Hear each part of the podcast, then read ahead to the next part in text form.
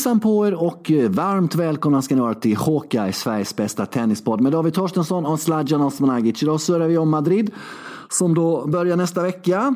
Eh, Dominic Thiem är veckans spelare och hans fystränare Sepp Resnick är årets fystränare kan vi säga. Vi går till botten med Pepi Mas, ni vet Djokovic påstår är guru. Är han involverad i Djokovics liv eller inte? Vi går till botten med detta. Och så ska väl David och jag lista de fem bästa tennisnationerna just nu på här sidan. Det är de enda kriterierna. Det kan bli ganska våldsam diskussion där. Vad säger vi Torstensson? Det kommer ju att bli stökigt förmodligen, men det, det får vi ta då.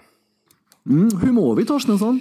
Jo, eh, väl ganska balanserat. Vi har överlevt veckan. Eh, det har inte hänt någonting egentligen tror jag. Eh, så jag har ju absolut ingenting att berätta. Det har ju varit sista april och första maj och sådär. Men sista april när man har barn och sådär, det blir ju inget roligt liksom. Och första maj, det är ju inte riktigt mitt eh, mitt, mitt lag som har den högtiden så att säga. Så, det var en mm. meningslös högtid för min del och eh, nej men det har varit lugnt och skönt och jag är på banan och nu ska vi väl göra, tror du att det blir det bästa avsnittet hittills idag Sladjan? Ja, eller tror vi det? Jag vet inte, jag har sovit väldigt dåligt två nätter i rad. Så du får få igång mig här nu Torstensson. Då kanske du kommer vara grinig, kan man hoppas på det? Att du bara ja. spårar ur och är så här jättearg hela tiden. Det hade ju varit kul. Det visar sig. Men detta är faktiskt Hawkeye, Sveriges bästa tennispodd. Och vad är vi nu mera David? Vad är vi nu? Är vi, vadå? Ja, men jag tänker att vi kanske den här veckan är ännu, ännu bättre. Att vi, vi har ju ja. varit Sveriges bästa tennispodd ett bra tag. Eh, mm. Kanske lite innan vi drog igång podden var vi Sveriges bästa tennispodd. Vi, var liksom, ja. vi föddes som bäst så att säga. Eh. Och nu känner jag, för förra veckan var vi ännu lite bättre. Nu känner jag, men, vi är nog ännu, ännu lite bättre i det här avsnittet. Avsnittet typ 17 eller vad vi är på. Vi, nu är vi ännu, ännu bättre.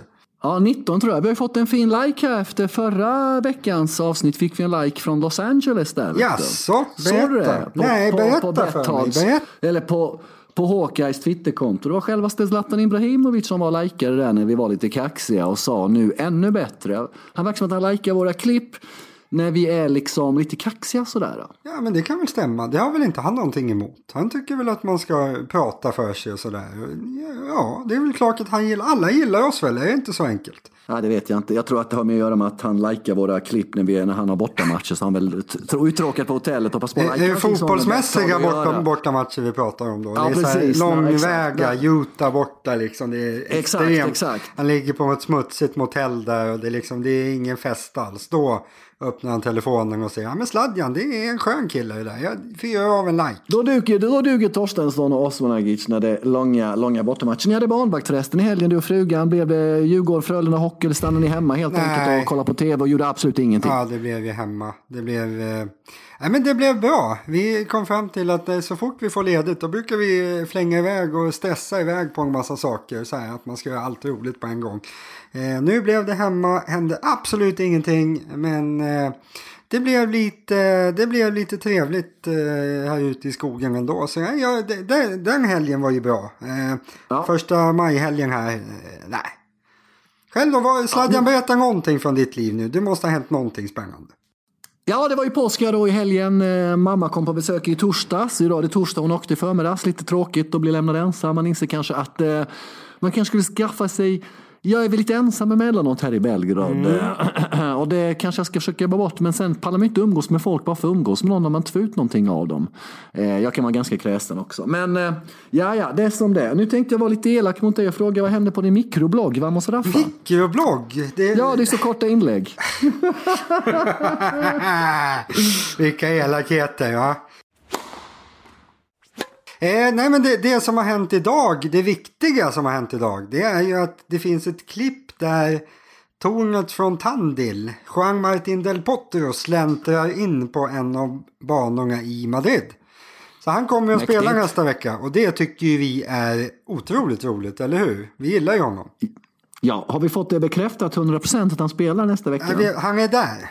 Han är där, han går så där långsamt som han alltid gör och eh, ja, är han där och tränar nu så jag ser inte varför han inte ska försöka. Så jag kan bekräfta att han kommer att spela nästa vecka. Härligt. Du är Madrid då nästa vecka. Eh, ska vi dela av oss av ett varsitt härligt Madrid-minne från den här turneringen vi har? Jag har ett på rak arm. Eh, ska jag ta mitt först eller ska du ta ditt först? Nej, jag, kan, jag kan köra först. Jag kan köra först. Varsågod. Eh, jag, jag plockar in ett eh, wildcard här från eh, turneringen spelades på hardcourt inomhus för otroligt många år sedan när Berdic slog Nadal och de blev extremt osams. Eh, Berdic bråkade med publiken.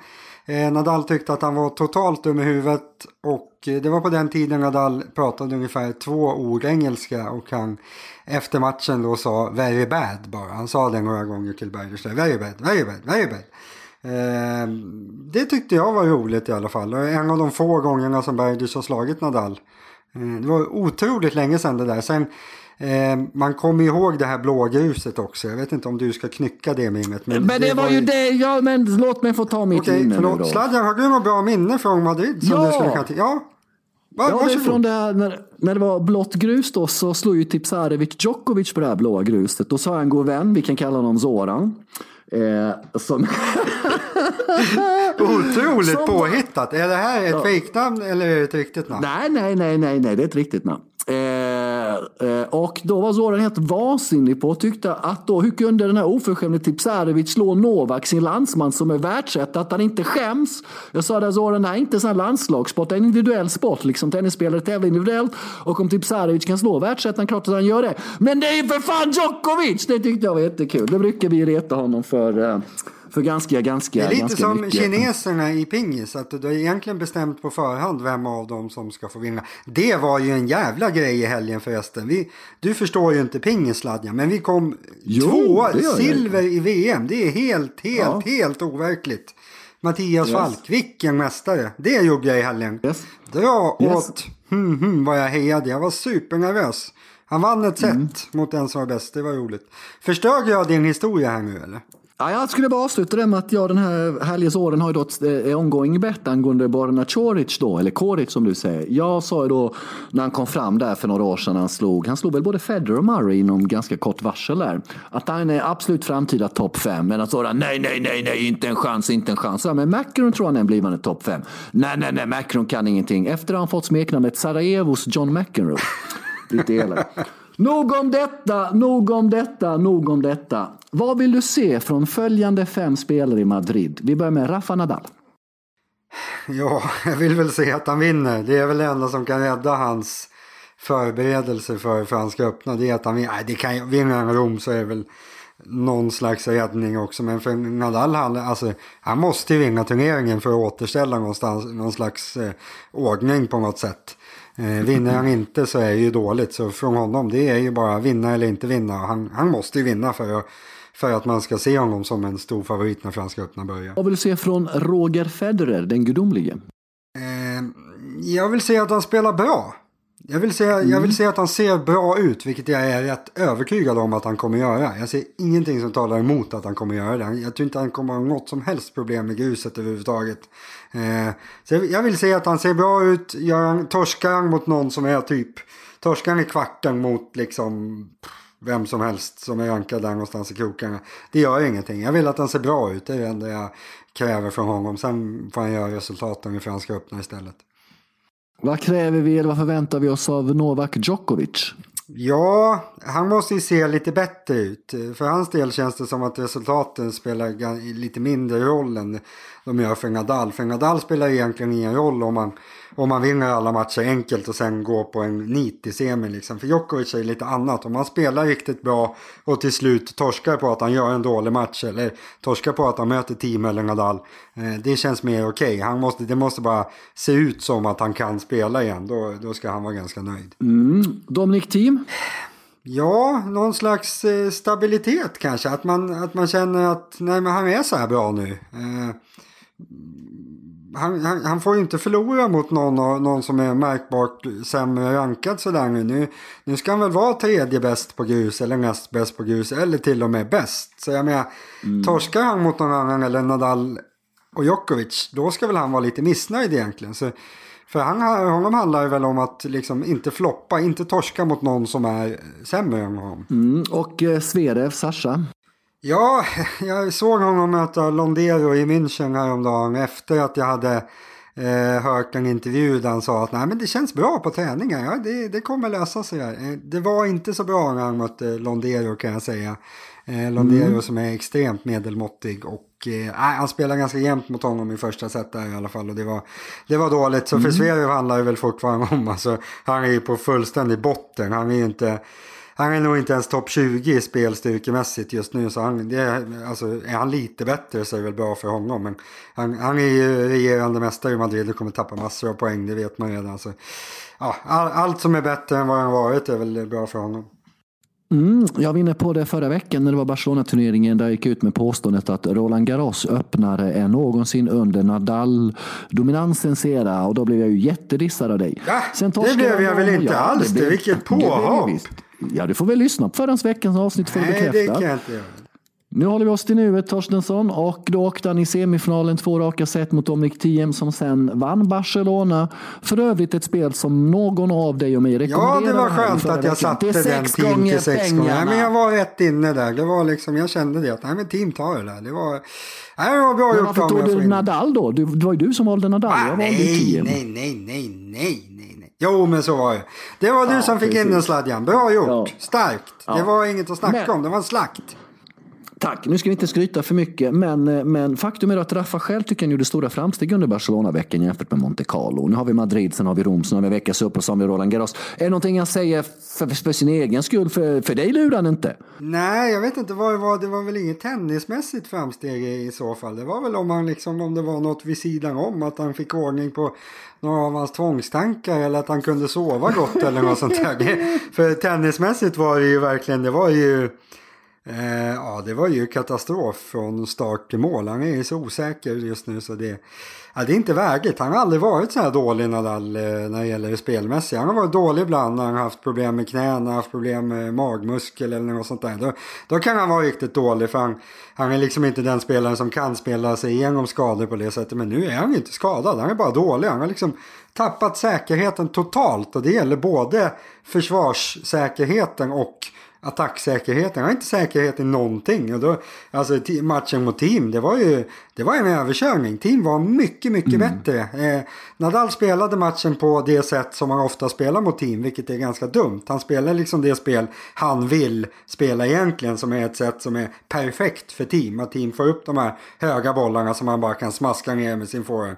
Nadal spelar det sättet och det funkar när han är bra mot team. Men nu när han var osäker, alltså det var så långt ifrån att han skulle vinna den här matchen så det är sällan Nadal har varit så där långt ifrån. Det fanns i min väg fanns det inga möjligheter att vända matchen om man inte hade ändrat allt i taktiken. Eh, och det gör han aldrig. Så det var, han blev krossad av team. Så det är där det startar nu när det startar om i Madrid. Att senast blev Nadal krossad. Han var inte ens nära. Så det är jobbigt. är det kris? Är det, är det kris i ja, Nadal-lägret? Ja. Det är klart det är kris. Jag menar, han, han ska ju springa hem Franska öppna varje år i sitt. Han är tidernas bästa grusspelare. Eh, överlägset liksom. Finns inga, han har vunnit de här stora turneringarna tio gånger. Han är liksom... Han ska inte vara så här dålig. Han ska vara bäst. Just nu är han inte bäst. Eh, superkris. Du, eh, vi går över då till eh, veckans spelare eh, som ju är Dominic Thiem som vann i Barcelona. Gjorde det fantastiskt måste jag säga i semin och även i finalen mot Medvedev. Han låg Gunde med 3-0 va? Ja, andra turneringen i rad som Medvedev har klappat ihop fullständigt i en semi. Han gjorde samma sak mot Lajovic i Monte Carlo. I, i Monte Carlo, precis. Lite... Fast där var det final. Yes, yes. Men här var det finalen. Han klappade ja, ihop. Va? Ja, precis. Eh, och eh, han tog väl de 12 av de 13 sista gamen vann mm. väl eh, Dominic Thiem, talar sitt tydliga språk. Men låt oss prata om Dominic Thiems kontinuitet. Det är väl mer det det handlar om va? Ja, alltså jag vet inte. Frågan är hur... Han har ju varit så här bra förut också något år, om det var för två år sedan han var så fruktansvärt bra på grus. Men då har det varit att då har Nadal stått i vägen i de här stora matcherna. Att Timak i princip inte torskat mot så många andra, men han har torskat mot Nadal och då har man fått det till att nej, men han är han är en utmanare på grus men han är långt bakom. Nu är han uppe på den där nivån igen. Men nu finns ju möjligheten för honom att kontinuerligt vinna de stora turneringarna. För nu kanske han är bäst. Eh, så jag vet inte hur mycket det är att Nadal har stått i vägen förut och hur mycket det är att team har varit lite ojämn. Det, där, det är svårt att säga tycker jag. Men man, man, vill ju kanske att han nu går upp och vinner en turnering till. Eller i alla fall är fram och rejält hotar i en Franska öppna final. För han ska ju ha potentialen att vara nästan bäst på grus. Och det, det är väl det som saknas just nu egentligen. Men han ska ju spela semifinal i både Madrid och Rom med hans förmåga, med hans grusspel. Det är det jag menar med kontinuitet. Monte Carlo åker mot Lajovic, en riktig plattmatch och vinner Barcelona nästa vecka. Man skulle vilja dem spela riktigt, riktigt bra, gå långt till 3, 4, 5 turneringar på raken någon gång. Ja, men jag håller med. Det, det, är väl dags för det. Det är väl dags för det. Och det, det blir ju också lättare av att han inte ser Nadal och eller Djokovic som det här omöjliga spöket som kommer stå någonstans på vägen. Att han liksom, nu kan han gå in till turneringen och känna att äh, men jag kan vinna det här utan att någonting konstigt händer. Det kommer ju såklart underlätta ganska mycket för honom när han ska eh, försöka sig på det här. Så han har väl aldrig haft en bättre chans att få till den här kontinuiteten än nu. Sen vet man ju, det var bara några veckor sedan han torskade mot Lajovic. Frågetecknen finns ju där. Ja, det var ju samma när han vann India Wells. Han floppade ju big time där i någon av turneringarna i Sydamerika på grus. Åkte han tidigt till India Wells och, och vann den. Där slog ju Federer en fantastisk match. Han har ju dumpat sin långvarige tränare Günther Bresnik som han har jobbat med sedan barnsben och där till och med hans pappa då är anställd hos Günther Bresnik på hans tennisakademi. Så de är väldigt sammanfågade, familjerna Tiem och Brestnik. Numera jobbar med chilenaren, för detta storspelaren. Kan vi kalla Nicolas Massu för före detta storspelare? Eller ska vi kalla honom för detta spelare? Ja, storstökare. Han var jävligt stökig Massu. Nej, men stor, storstökare och storrökare kanske. Han skulle kunna röka. Alltså han rökte? Ja, det skulle han. Han har en aura av att ha rökt en del. Jag kan inte säga, men det cigaretter menar du eller tänker du på fiaskobacken? Nej, bara cigaretter. cigaretter. Det är olagliga ja, saker finns inte på riktigt sladjan. Det är oerhört ja, viktigt att okay. veta. Eh, nej, men han, han var väl bra, Masur. Det var en storspelare. Ja, han vann OS. Eh, dubbla OS-guld. Det är en ganska bra merit. Då har man varit ganska okej. Okay. Eh, generellt sett var han väl sällan uppe i toppen. Han var väl snarare Men om du ska sluta svamla om Asu och vad han hade för skolor. Du frågade mig om han var en storspelare. Ja, Låt mig berätta för fan. Har vi bråttom Tränarbytet. Ja, nej inte direkt. Tränarbytet. Vad säger vi om det då? Det var, var det väl, uppenbarligen, ja. För att jag menar det är ganska komplext då när du har jobbat med en person länge och de är så insyltade med varandra, Bresniks och Tiems. Dels att våga ta det beslutet av det ser ganska mycket hur stark han är, Tiem. För han gör det för tennisens skull. Alltså, om man ska hårdra det. Det måste väl ha varit på tiden liksom att han har ändå mm.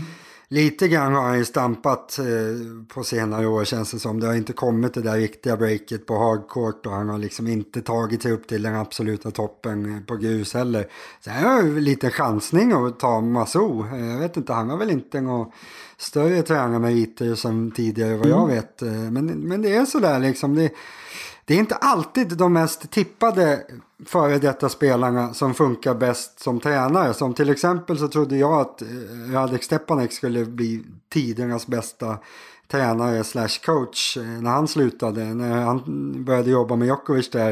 Eh, det var ju absolut ingenting som funkade. Sen om det var en tillfällighet eller inte, det vet jag inte. Men det är verkligen så att det här med tränare, det är, man ska inte alltid gå på det man tror om spelarna som spelar och tänka att ja, men de kommer vara så som tränare också. Att det kan komma fram lite otippade namn. Och Masou hade man ju kanske inte gissat att han skulle bli en tränare till en av de största spelarna. Men det är han nu och det, hittills har det i alla fall funkat riktigt bra. Sen vet jag inte, han har väl någon mer runt sig där också team. Jag är inte helt uppdaterad på det där men jag tror inte att Masou är helt ensam där.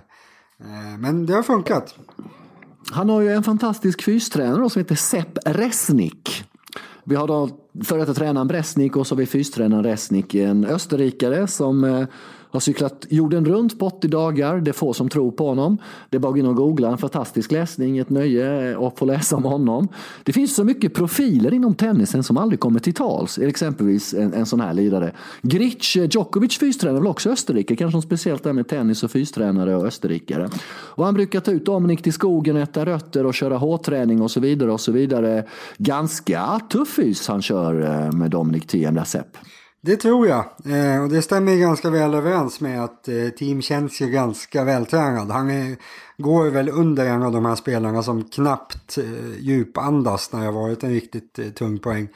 Eh, så man, man, liksom, man pratar ju mycket om hans forehand och sådär, vad, som vad som gör honom bra. Men det är otroligt mycket fysik på team också. Han är snabb, inte så här monstersnabb kanske, men väldigt snabb. Och sen Eh, men just det här att vara lite bättre tränad än alla andra, orka lite mer, liksom, påverkas lite mindre av att matcherna blir långa och tuffa och sådär. Så den här, eh, de här veckorna ute i skogen som man kör med den här eh, tränaren som verkar vara en eh, riktig kuf. Eh, de, de gör honom nog gott, eller har gjort honom gott i alla fall känns det som. Jag vet inte, det är väl det där man vill ha ut av en fystränare. Man vill väl att de ska göra det riktigt jävligt för en. Man vill väl, de här veckorna man kör fys om året, man vill väl inte ha det bra då liksom. Då ska det ju vara skit. Då ska man ut och äta rötter och tälta och frysa och grejer. Det är så man ska ha det.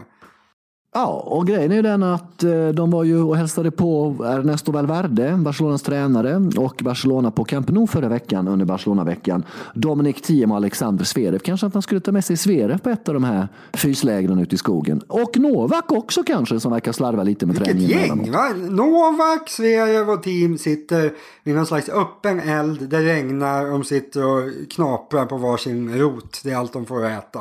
Det vore väl något. Det var en bra bild. Något. Där skulle man ju vilja sitta och titta lite. Ja, och vem man tillsammans med då på damtouren, eh, vad heter han, eh, Dominic Thiem, har du koll på det? Jag har ju koll på det, jag undrar om du vet ja, det? Ja, nu är det, är det är Kiki han är ihop med. Jajamän, ja, det är Kristina ja. Mladenovic, fransynskan med bosniska och eh, serbiska rötter. De har tillsammans i två år tror jag. Mm. Och talar väldigt mycket om att det är så himla bra då. Eh, att hon förstår och han förstår. Och när hon är ute på touren och jobbar och sånt där. Och ja. Mladenovic för övrigt som numera samarbetar med Sasha Bajin. Du vet som tog upp Naomi från plats 73 till 1 och var hittingpartner åt Serena i en herrans massa år innan ja. dess. Får se om hon, om hon exploderar utvecklingsmässigt sett. Eh, hur pass, eh, vad säger du nu? Nu har vi Madrid och Rom, men om vi tittar på en grusbarometer över heta spelare så är han den hetaste grusspelaren just nu i världen, är han inte det? Ja, det är klart han är det. Eh, utan egentligen konkurrens. Det, det, är ju lite de här, de här spelarna man tror ska utmana. De, de släntrar ju in nu den här veckan. Nästa vecka rättare ja. sagt. Nu kommer ju Federer. Nu kommer ju Del Potro. Alltså, ja det, det, fin, det har ju inte funnits ett bättre läge. att släntra in nu än vad det är för dem. För det finns liksom ingen Nadal som är oövervinnlig. Det finns ingen Djokovic som ens är bra. Det finns en team som är ungefär lika bra som vanligt. Det är det de har att förhålla sig till. Jag med. Om Federer möter team, om det är gräs, hardcourt, grus, snö, is, vatten. Alltså Federer kommer alltid se det som att han ska slå team. Eh, Del Potro har 4-0 på team. Alltså Ja, det, det, är ett mysigt läge för de andra att komma in nu. Men det, alltså, team är ju hetast just nu. Sen att säga att han är favorit inför Madrid, det kan man väl inte göra. Det är ju Nadal fortfarande. Förrän liksom motsatsen är bevisad. Men mm, trevligt läge för de andra. Du, vi tittar väl på lite lyssnarmail då. Vi lovade ju Vishnu förra veckan. Han skrev ju om Pepe Mas, den här påstådda gurun eh, som, som eh, kop, sammankopplade med Djokovic hit och dit och det ena med det andra och det tredje. Och vi bad väl honom omformulera sin fråga då. Det kanske inte var så snällt. Han kände att vi hade Han tog det bra säng. tycker jag. Visst gjorde ja, han det? var ju liksom inte meningen att vara elak mot någon, det är det aldrig. Men det är där med Pepe Mas, hans koppling till Djokovic och Vishnu inne på att han förstör för Djokovic. För det första då så har ju Pepe Mas eh, Eh, först, först är han ju tennistränare och för detta tennisproffs. Han var väl på ATP-touren för länge, länge sedan. Han har en tennisakademi i Marbella där då Novaks mellanbror Marko Djokovic jobbar. Marko Djokovic hade stora personliga problem för några år sedan. Jag vet inte riktigt vad det handlade om. Om det var kärlek eller att det går så bra för brorsan, går så dåligt för honom eller vad fan det nu var. Men en djup klinisk depression som Peppi Mas hjälpte honom ur. Och han är numera anställd på Tennisakademin. Som för övrigt, David, lyssna på detta, enligt Djokovic utsago under Australian Open har tappat två tredjedelar av alla sina kunder på grund av de här negativa skriverierna. Oj då. Det var ju ja, det är inte så jävla skönt. Man leder ju alltid med egna företagare, apropå att det var inte ditt lag som vi demonstrerade igår. Det var inte mitt lag heller om man säger så. Men äh, egna företagare ska liksom behöva lida så att två tredjedelar av ditt, äh, vad ska man säga, kundunderlag försvinner på grund av skriverier som inte riktigt är sanna. För faktum är att Pepe Mass är ingen guru. Han är en tennistränare. Han har hjälpt, eh, vi vet ju att Novak är lite andlig och kramar sina träd och har ett behov av det här, liksom hit och dit, spiritualitet och andlighet och bla bla. Där fyller han en funktion. Pepe har han haft som bollplank när han höll sina fyra raka Grand Slams. Eh, och eh, han var ju och tränade på hans akademi Marbella innan hardcourt-säsongen i somras, det vill säga efter Wimbledon-winsten inför då när man vann Cincinnati som den sista Masters han inte hade och sen gick han vidare och vann US Open. Och han var även och tränade i Marbella på akademin där innan Australian Open för man fina hardcourt där. Så att eh, den här mytbilden som är ganska tydlig här i Serbien också, där det skrivs väldigt, väldigt mycket negativt om Imaz och sagt när Novak hade problem att han hade förstört honom allting och sånt där då. Va? De är ju goda vänner liksom. Det är inte så konstigt att han kanske kommer till Monte Carlo och kollar på Novak eller Madrid eh, och så vidare och så vidare. Så jag håller inte riktigt med. Men så det, det, det du vill säga, det är, inte, det är inte hans fel att Novak och kramar träd och grejer. Det är någon annan gubbes fel då eller? Nej, jag säger inte någon annan gubbes fel. Jag har sett Pepi Maz har blivit väldigt bespottad, eh, orättvist bespottad, kanske orättvist uthängd, utpekad som någon slags orsak till att det gick dåligt för Djokovic 22 år. Där det absolut inte handlar om Pepi Maz utan handlar om Novak Djokovic själv och ingenting annat. Eh, och det här då som det finns skriverier om i serbisk press, rena rama påhitt, att Marian Vajde krävde när han kom tillbaks, du ska äta kött och du ska, får inte ha med Pepi Mas att göra. Sen två veckor efter Wimbledon åker till hans akademi och, och laddar upp inför hardcourt-svängen i USA. Jag menar, det säger ju sig självt, eller hur? Vad är det vi diskuterar liksom? Framförallt så det här, vi diskuterar en gubbe som ingen vet vem det är. Det är bara möjligen du och den här brevskrivaren som eh, vet vem det här är. Så jag känner att vi, vi, behö, vi behöver gå vidare till någonting som någon vet vad det handlar om. Ja, så Vishnu, ja, hade inte du talat om Pepe Mas innan? Då? Nej. Jaha, för jag trodde att det var sådär, ja här nere är ju ett standard name. Ja. Så Vishnu, hoppas att du är lite mer nöjd med den här veckan, men det handlar väl helt enkelt om att vi inte är riktigt överens om den problembeskrivningen eller inverkan Peppe i mars skulle ha på Djokovic liv eller inte med de fakta vi har utifrån omkring oss. Eh, så att jag menar, Vajda kan ju inte ha krävt att han ska, Mas ska hålla sig borta för att ta jobbet för att sen åka dit och träna hos honom tre veckor senare. Det säger sig självt, eller hur? Det låter konstigt. Ja, jag tycker det minsann att det låter väldigt, väldigt, väldigt konstigt. Så har Johan undrat någonting om eh, arga spelare, Torstensson. Eh, ja. En ganska intressant frågeställning då, typ till exempel så här om eh, Jonas säger om jag sa något annat. Det påstås ibland att tennisspelare börjar spela bättre när de blir arga på något, till exempel någon i publiken eller domaren. Vilka tennisspelare spelar verkligen bättre när de blir arga och vilka blir istället alltid sämre när de blir arga? Tack för en bra podd. Tack ska du ha Jonas för att du lyssnar. Ja, ja vad säger du? Jättesvår fråga. Det är svårt att liksom eh, bedöma det här. Men den första som, eh, som jag kommer att tänka på som, jag verkligen, som det verkligen stämmer in på. Det är ju en gubbe som vi har nämnt idag redan. Och det är ju Del Potro. Att, eh, när Del Potro blir lite arg på någonting. Eh, då, då ska man vara väldigt, väldigt försiktig. Han vände den här matchen mot Silic i Davis Cup. Oh. Ja. Han har haft några sådana här matcher där det liksom, ja, han, han reagerar väldigt bra på, han, han, blir liksom, han är inte så att han ger upp direkt när han känner sig orättvist behandlad eller att han tycker illa om någon eller stör sig på publiken eller något sånt där. Han blir liksom bara mer eh, fokuserad. Så alltså, han, han, blir ju verkligen det. För han, han, kan ju vara lite loj annars liksom att han, att han bryr sig lite för lite, lite för avslappnat. Så han får ju ett energipåslag av att vara arg liksom. Så för honom, han ska man nog passa sig för att göra ilsken på egentligen alla sätt. För han är väl en sån här också att om man gör honom jätte, jätte, jättearg, då är väl han den här som skulle kunna bryta av nästan vem som helst på mitten eh, om man bara bestämde sig för det. Han, han, han känns som att han skulle kunna vara bra på att slåss dessutom. Det har vi pratat om förut tror jag i podden. Ja, men då måste han vara arg. Ja, någon måste slå Del på tre, fyra gånger först för han ja, ska exakt. bli tror jag. Han, han, han ja, exakt. Från så här nära håll. Han tar två slag, men sen när det mm. tredje kommer, då brinner det till och han bara avslutar kalaset. Liksom. Ja. Och utöver Delpo, eh, på damsidan är ju Serena väldigt, väldigt klar och tydlig där. Ibland kan det gå snett också. Men jag kommer ihåg en gång hon spelade mot eh, Jelena Jankovic. Eh, på det här gröna gruset i Charleston nu då för en gångs skull. Och så var det en situation med domaren. Jankovic ledde stort. Det var tror jag 5-1 i första set. Hon spelade sån här utomjordisk tennis. Så går hon fram till Serena och säger någonting, typ kom igen nu, låt oss spela. Och blicken hon får, vet du. Sen vann Serena med 7-5, 6-0 tror jag. Ja, är inte hon alltid lite arg så då liksom det blir så stor skillnad. Hon är sällan på gott humör när hon spelar känns det som. Mm. Novak är en som kan gå igång också på att det är lite dålig energi från publiken ja. och när de jublar att han missar första serve kan ju oftast vara som bäst. Så därför undrar man om publiken vill att han ska torska. Varför jublar de att han missar första serve då? Lex US Open, världens mest odrägliga tennis. Kan gå lite åt båda håll, men jag håller med dig i stort att ofta så är det, det är oftare att det går bättre för honom.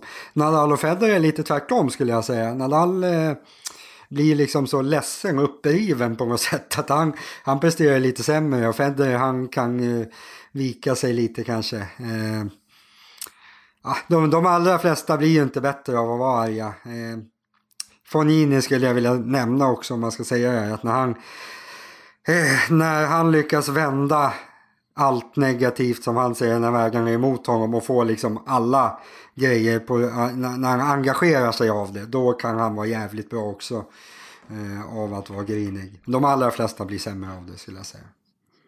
Ja, ja, då har vi kommit fram till det då, att de allra flesta blir sämre förutom ett par undantag. Jag kan inte släppa publiken på, på US Open, hur illa de beter sig. Det nämner du i varje avsnitt. Vi, vi får köra ja, ett specialavsnitt ja, om det någon gång. Ja, ja, det kanske vi kan göra någon gång. Du, eh, Egon Ramberget på Instagram, man följer oss på Instagram här.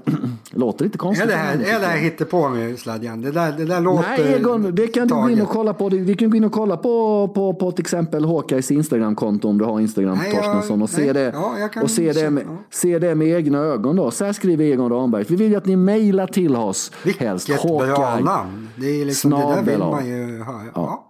Kan få dra e-postadressen här nu då. Hawkeye snabel bethard.com. Där är det jättetrevligt att få mejl. Men Egon har frågat så här då.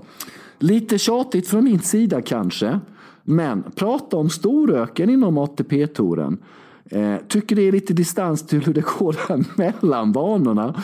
Borde inte Robert Lindstedt vara rökare egentligen? Vad ska han annars skylla på? Frågetecken. Många intressanta frågeställningar och knepiga frågor. Vad säger du Torstensson? Ja, vad, vad, vad var frågan? Ska jag svara på om Lindstedt röker? Det vet jag nej, faktiskt nej, inte. men mer liksom att han tycker liksom att uh, ja, eh, vi borde prata mer om storröken. Och vi ska, vi ska prata mer om rökning. Hur mycket röker ja. du Sladjan? Du röker ett par paket om dagen, eller? Det gör jag verkligen inte. Men jag rökte kanske fyra, fem cigaretter om dagen innan jag flyttade ner hit för snart tre år sedan. Vilket har eskalerat rejält nu, eller? Ja, jag kom på mig själv förra veckan köpa ett nytt paket varje dag, tre dagar i rad. Tänkte vad fan är det som händer alltså? Vad kostar ciggen längre? Är det så här 20 spänn paketet? Eller? Ja, ja, ja, typ ja, 20 spänn. Sjukt. Så det är prisvärt. Ja, precis. Det, det är bara att köra. Nej, jag vet inte vad vi ska köra och säga om ökning. Det var ju, jag vet inte, det känns ju lite som det kanske tillhör forntiden lite. Det känns ju som att på den gamla goda tiden var det väl många som ökte, men då ökte ju alla hela vägen. Så det är klart som korvspad och tennisspelarna ökte också. Eh, nu reflekterar väl antalet ökar. jag tror att det är förhållandevis få som ökar faktiskt. Jag, jag tror inte att det finns så mycket att, att ta på där egentligen. Så om det är någon där ute som lyssnar som vet om någon av spelarna tar en cigarett eller om någon eh, i Kalifornien slår på en jazztobak ibland. Det är ju helt lagligt där David, eh, precis som i Holland. Och i Colorado, på vissa ställen är det lagligt med jazztobak och andra inte. Så jag tycker inte du kan kalla det för en olaglig historia där riktigt. Eh, om de röker nikotin eller jazztobak, let us know. Vi är jättenyfikna Jag står inte för det. Nej, det sådana här dåligheter, de finns inte på riktigt. Vad är det du inte står för? Nej, det här är droger Sladjan. Rökning, nej. Vi ska inte hålla på med sånt. Nej. Nej. Vadå nej? Sluta Nej rök. vad? Sluta. Pratar vi, pratar vi nikotin nu ja, eller ska du säga som näthat att människor har förstört livet för människor är plötsligt blivit vansinnig på, på lite nikotin. Jäkla dubbelmoral och double standards från Torstensson. Mannen bakom mikrobloggen Vamos Raffa. Okej Egon, fortsätt då eller utveckla det här då på något sätt så vi kan... Han får ställa en mer tydlig fråga så vi har något att tugga på. Mer än Lindstedt-teorin där. Nu ska vi ha roligt, förutom att jag ska berätta för att Annie Murray har fixat tänderna här nu. Han har helt yes. härlig, jämn, fin tandrad numera. Oj. Eh, lite nya bilder dykt upp. Han har passat på att göra nytta nu när han har Vilken grej, jaha. Ja. ja. men det har också gjort det klockrent. Jag körde in 14 tandimplantat här för två år sedan. Jag, tror jag, jag, tror jag, har för dåliga tänder så jag tror det är så här oreparerbart. Men det kanske vore Nej, det är det aldrig. Allting, det allting går att lösa. Allting går att lösa. Eh, vi ska då lista de, vad vi tycker de fem bästa tennisnationerna på herrsidan just nu. Vi har tjafsat, vi har bråkat rätt mycket internt eh, inom våra interna kanaler kring detta.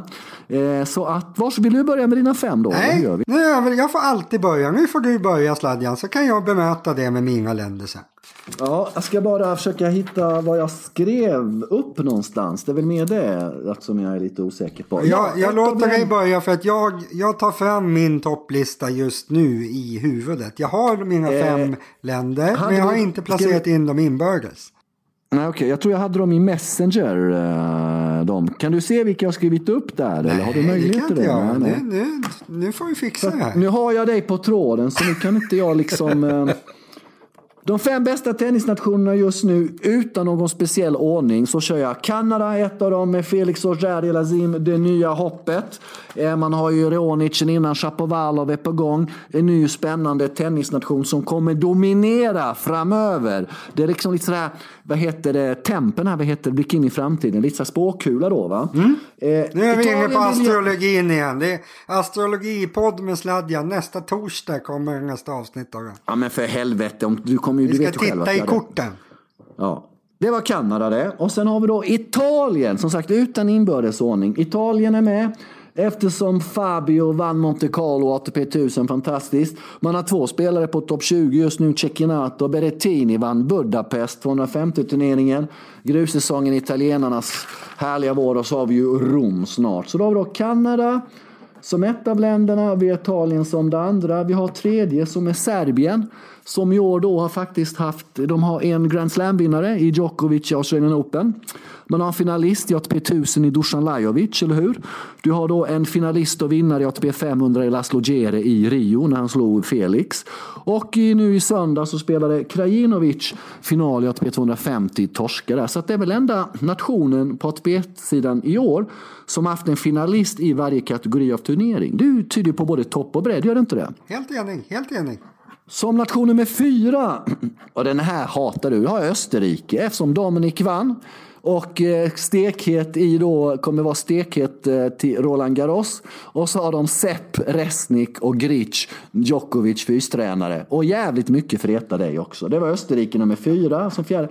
Sen kommer jag inte ihåg vilken jag hade som femte, men eh, jag tar... Det var säkert något dumt. Typ jag tar Schweiz. Sverige Nej, jag tar Schweiz. Schweiz. Wawrinka, Federer och så vidare. Vilka fem har du valt? Ja, alltså din lista är ju bra. Det, det måste jag säga. Sen eh, det känns ju lite urspårat att välja Österrike. Jag menar, eh, eh, ja, det, det, det, blir liksom ingen... Det finns inte så mycket bredd, så mycket kan vi säga. Eh, Nej, det var ingen som sa bredd, utan vi hänvisade bara till Dominic Thiem Jag, jag kunde inte hantera det här riktigt när jag inte gav honom några, några fasta ramar för det här. Så, så jag sa bara, världens fem bästa tennisnationer. Är man sån som Sladjan, då klarar man tydligen inte av att hantera det, utan man, man vill gå in och förstöra då istället. Men jag tar Österrike.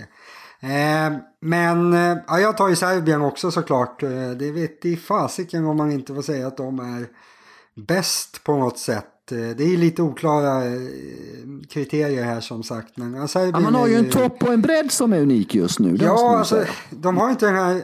Jo, de har ju superbredden också. De har jättemånga eh, spelare. De har unga spelare. Kecmanovic på väg upp. Och, ja, det ser ju bra ja, ut. Men liksom. honom tror jag inte på Kecmanovic. Men oavsett det så är Han det kommer bli rätt bra. Han kommer bli säkert 20-30 i alla fall. Det är liksom en annan bra spelare. Och det är alltså fyra olika spelare som har spelat finaler i och det är alltså Lajovic, det är Djokovic, det är Krajinovic och Djere. Det är ju ganska intressant. Exakt.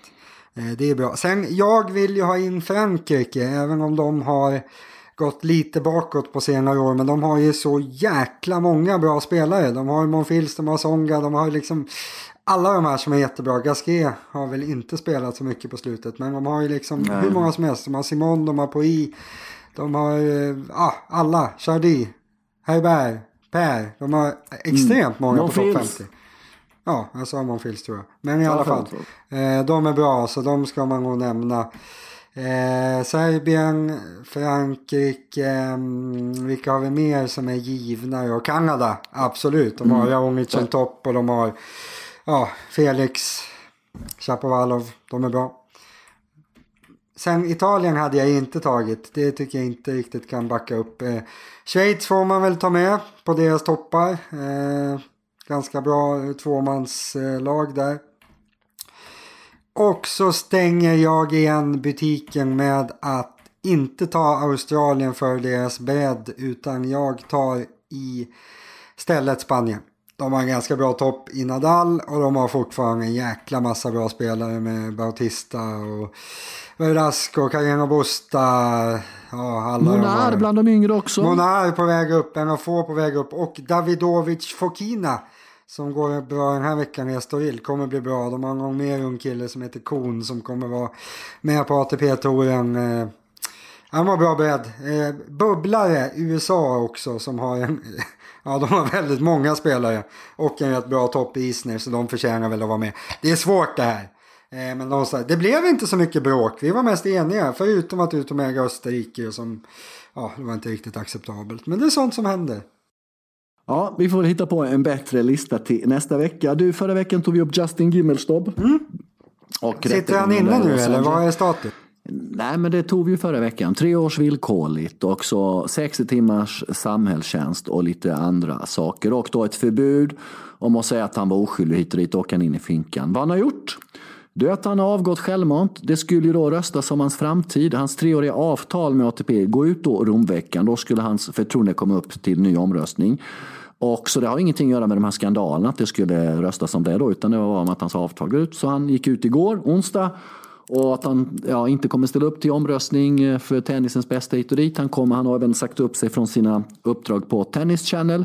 Tennis Channel har ju hållit honom ganska hårt om ryggen och i princip i sina, när de har skrivit om det här som att ungefär liksom, han har haft hand om ett sjukt barn och lägger ner karriären. Liksom, de har knappt, inte ens antytt att han liksom har mer eller mindre dödat en människa, försökt att döda en människa i brott mord mitt på öppen gata under Halloween, Thanksgiving och så vidare. Och så vidare. Eh, och eh, bland då de här eh, tennisspelarna så är det bara Wawrinka och Murray flerfaldiga Grand Slam-vinnare som har uttalat sig om det här och krävt att han ska avgå, att han måste försvinna innan han kommer det här beskedet. Det har varit tyst från Raffa, det har varit tyst från den förfärlige, det har varit tyst från den gudomlige. Raffa fick frågan i Barcelona förra veckan eh, under turneringen vad han tycker om det här. Han sa det håller jag för mig själv, det är min privata åsikt. En del slaktar Nadal för det. Eh, du bland annat när vi har pratat privat medan andra kan förstå honom. Eh, är det Raffas uppgift att säga vad han tycker där eller vad känner du? Han kanske hatar Gimmerstopp mer än något. Men hur ska man, det är knepiga frågor där David, hur ska man göra? Ja, nej det är klart att Nadal och Federer borde ha tryckt till mer när det gäller det här. Eh, alla borde ha gjort det, det var så uppenbart liksom. Så det var, jag tycker det är mycket märkligt att det inte var fler som bara ja, tog tag i och så sa åt honom att försvinna liksom. Nu kände han väl lite själv kanske att det inte kommer att hålla riktigt. Så då, då, då ja, hoppade han av innan han, det var det här valet där han förmodligen inte hade blivit omvald. Så det var väl ett bra slut på den här historien. Vi må, måste vi hitta en ny eh, följetong till. Vi har haft den här i tre, fyra avsnitt. Nu måste vi hitta något, något nytt. Nyhetssladjan ja, får gå ut och leta. Nej, från och med här nu ska vi ägna en kvart varje avsnitt av att prata om Kevin Andersons miljömedvetenhet. Ja. De försöker få ATP-turneringen att bli mer sustainable, Precis. miljövänliga då, genom Ingen olika plast. typer av sopsortering. Så vi ska mm. bara prata sop och källsortering framöver. Nej, vi får se vad det blir för följetong. Mm. Det, det är en gemensam något... drivkraft vi har också, det här med miljön. Så där skulle vi verkligen kunna bomba på med mm. det där. Bort med all plast. Vi kanske ska ha ett plasttema sista fem minuterna av varje avsnitt där vi försöker påverka folk som de influencers vi är Sladjan. Det är jag med på om jag får lämna de fem minuterna så får du köra en monolog där. mycket, mycket intressant. Vi tackar Betthard för att de har gett oss den här möjligheten och Tennispoddar. Det är vi jäkligt glada för. Mm. Vi uppskattar era mejl. Vi vill ha fler mejl. Vi snackar ju ändå Håka Sveriges Vad dåligt med mejl den här veckan. Mer, mer, mer. Ja. Vi snackar alltså Hawkeye, Sveriges bästa tennisbord. Nu, vad då David? Ännu, ännu bättre. Ännu, ännu bättre. Vilka tennispoddar i Sverige likar Zlatan Ibrahimovic på, på Instagram och Twitter? Det är det vi undrar. Förutom oss så behöver vi inte säga något mer. Zlatan, gravt ja, Men att det finns andra tennis... Jaha, ja, ja. Ja, tydligen. Om man, följer, om man går in på vårt Instagram-konto så är det en massa andra poddar som skriver om oss. De verkar lite de ger oss mycket mer uppmärksamhet än vad vi ger dem, så det kanske säger någonting. Eh, det var ju elakt Zlatan, var snäll. Ja, men vad fan, till slut får man ju säga ifrån liksom. Jag menar, fan ska man börja gå in i sitt flöde och få massa, du vet, liksom, kan skaffa sig ett liv liksom. Varför inte fokusera på sin egen podd och på andra? Jag menar, hallå liksom. Vi... Eh, vi lyssnar inte ens på de andra. Så vi, det är därför vi skojar om det här med att vi är Sveriges bästa Ta det lugnt. Tänd, tänd en cigarett nu, lugna ner er lite. Och så, Nej, och så knäpper vi av det här. Det är rökförbud i studion tyvärr. Oavsett det då så, så, så är det som det är. Brad Gilbert förresten vill ju gå in och ta eh, Gimmerstops plats här Det är väl i bättre, ATP tror jag. Val. Han är väl, ja, det känns han ju är så. väl rätt Ja. okej, så det är väl, verkar väl vettigt. Va? Ordning och reda på tror honom. det. Så mejla in era frågor till då så kör vi igen nästa vecka. Då är det Madrid för full rulle. Och innan vi tar fram slut, vad har du för? Vem vinner Madrid nästa vecka? Jag De lyckas inte. Alltså jag, De tror inte, inte. jag tror inte Nadal vinner. Jag tror inte att Nadal vinner. Jag tror egentligen att team vinner. Så, Du tror det? Ja. ska du ta Nadal? Nej, vem tar du då? Nej, jag, får jag välja för? Har du valt TM nu eller vem har du valt? Ja, men jo, det gör jag. Då väljer du TM. Då, då säger jag nog att det kanske är läge för Djokovic här och, och visa att han Mm. är allvar med Roland Garros. För om man då vill eh, visa allvar med Roland Garros och vinna den för andra gången och därmed andra gången någonsin försvara, försvara alla fyra Grand Slam-titlar någonsin. Så är det dags att visa lite eh, framfötter va? Och inte det här Det, det, är dags att, det, är här, det är dags att visa framfötterna för Djokovic nu. Han har bara tre, tre senaste Grand Slam-titlarna i ryggsäcken. Liksom. Fan, det är dags att skärpa sig nu. Det här håller inte, eller hur? Det är höga krav. Om jag ställer frågan så här då. Vad visade han på grus förra våren och vad har han visat på grus i år? Nada. Även om han har vunnit tre Grand Slam-titlar däremellan på andra underlag så har han visat nada på grus sen han faktuellt faktum vann Roland Garros 2016. Han är, alltså, han är ju inte lika bra på grus som på, som på hardcourt. Skulle jag säga. Alltså, han har ju, det han har gjort egentligen som har varit väldigt bra på grus. Det är att han, när han har varit som bäst har han hittat ett sätt att slå Nadal. Han var ju egentligen först med att hitta sättet som man ska slå Nadal på grus. Men alltså hans stabilitet på grus har ju aldrig varit lika bra som på hardcourt egentligen. Så ja, det, han är inte eh, lika bra helt enkelt. Så är det. Vad händer i helgen Torstensson? Vad händer? Vad gör Ja, det, Inga det, det, är stora, det är stora saker på gång i helgen. Som Jaså? nu förmodligen kommer bli inställda. Jaha. Eh, vi skulle åka till Kolmården. Jag, min fru, August, Julius, farmor och farfar skulle åka till Kolmården hela helgen här. Eh, och det kan man ju tro då att det mest är för barnens skull. Men det är egentligen mest för min skull. Eftersom jag Okej. är en erkänd djurälskare och älskar djurparker. Jag älskar ju att titta på djur. Det är, det, det är egentligen det jag vill göra. Jag vill sitta och titta på tennis, basket och så vill jag gå på djurparker. Det är typ, eh, då skulle jag nöja mig.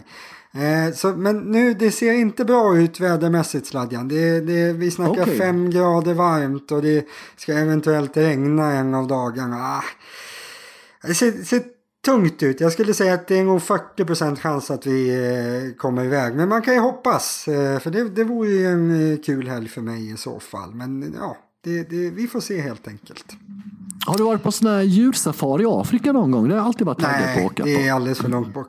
Jag gillar inte att så? resa jag, utan djuren får komma till mig så att säga så kan jag titta på dem.